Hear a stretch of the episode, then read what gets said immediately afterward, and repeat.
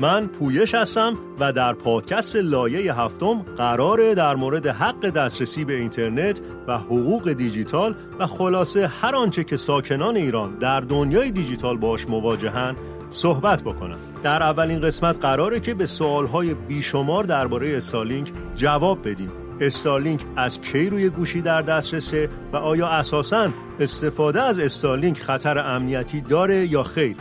لایه هفتم در گروه فیلتربان و با همکاری رادیو فردا تولید میشه و هر دو هفته یک بار شنبه ها با شما خواهد